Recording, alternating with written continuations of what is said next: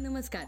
मी हरिता पुराणी. कोरा मराठीच्या रेडिओवर आपलं स्वागत आहे. चला तर मग ऐकूयात आजचा सर्वोत्कृष्ट प्रश्न आणि उत्तर. आजचा आपला प्रश्न आहे आपल्या मते कोणते मराठी शब्द चुकीच्या पद्धतीने उच्चारले जातात? त्यांचे योग्य उच्चार काय आहेत?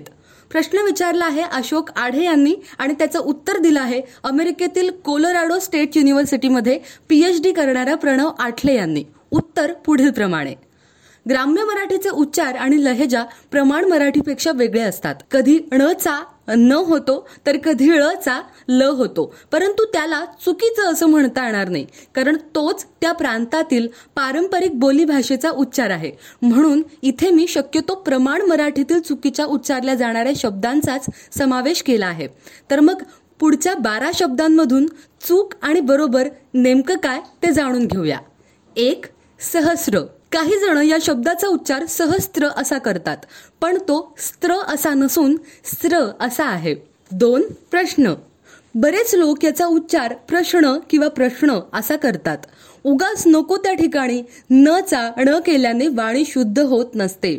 तीन पारंपरिक. जसे वर्षवरून वार्षिक मर्मवरून मार्मिक तसे परंपरावरून पारंपरिक. पारंपारिक हा चुकीचा प्रयोग आहे. चार अध्यात्म अध्यात्म नव्हे अध्यात्म आणि आध्यात्मिक.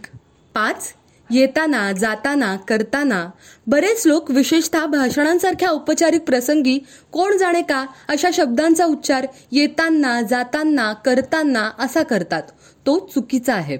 सहा विशिष्ट वैशिष्ट्य. या शब्दांचा उच्चार बरेच जण विशिष्ट आणि वैशिष्ट्य असा करतात. तो चूक आहे. सात चिकटवणे. चिटकवणे असा चुकीचा शब्दप्रयोग अजूनही सर्रास वापरला जातो. जे लोक चिटकवणे असं म्हणतात ते तरी सुद्धा डिंक कसा असतो या प्रश्नाला उत्तर म्हणून चिकट असतो असंच उत्तर देतात. मग त्याचं क्रियापद करताना अक्षरक्रम का बदलतात? चिकावरून चिकट आणि त्यावरून चिकटवणे. आठ फ. बरेच लोक विशेषतः काही शहरी लोक या व्यंजनाचा उच्चार उर्दू फ किंवा इंग्रजीतील फ सारखा करतात.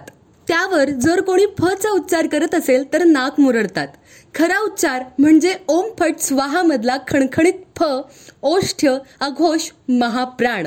नऊ आई औ हिंदीच्या संपर्कामुळे काही लोक विशेषतः तरुण पिढीतील मराठीत ऐ आणि औचा उच्चार हिंदीसारखा ॲ आणि अ असा करतात. हिंदी हिंदी आहे आणि मराठी मराठी आहे. आणि मराठी उच्चार हा मूळ संस्कृत उच्चाराचा अधिक जवळचा आहे. त्यामुळे भाषांची अशी भेळ नको. दहा रुकार. जी गत आई औची तीच रु आणि रुकाराची. हल्ली काही लोक हिंदीसारखा री असा उच्चार करतात. कृपया. बहुतेक मराठी लोकांत रूचा उच्चार रूढ आहे. त्यामुळे तो ग्राह्य धरला जातो. कृपया.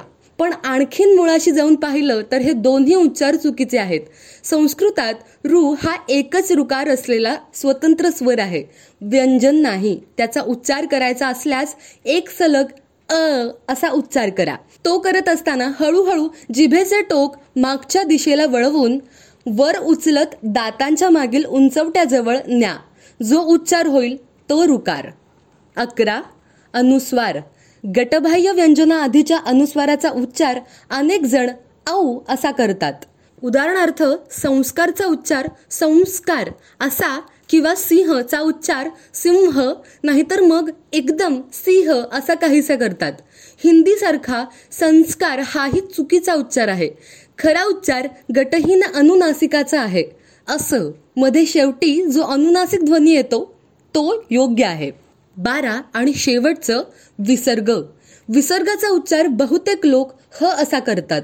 विसर्गाचा उच्चार हा वास्तविक विसर्ग संधीच्या नियमांना अनुसरून त्याच्या पुढे येणाऱ्या अक्षरांवर अवलंबून असतो.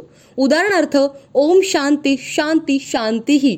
मध्ये पहिल्या दोन विसर्गांचा उच्चार हलंत श असा होतो आणि शेवटच्या नुसत्या विसर्गाचा उच्चार ह असा घोष उच्चार होत नसून हलंत ह चाच अघोष उच्चार होतो. अघोष म्हणजे कुजबुजल्यासारख्या आवाजात हलंत हचा उच्चार करा. जो ध्वनी येईल तो अघोष. धन्यवाद. याशिवाय वेगवेगळ्या विषयांवरच्या प्रश्नोत्तरासाठी कोरा मराठीच्या संकेतस्थळाला अवश्य भेट द्या.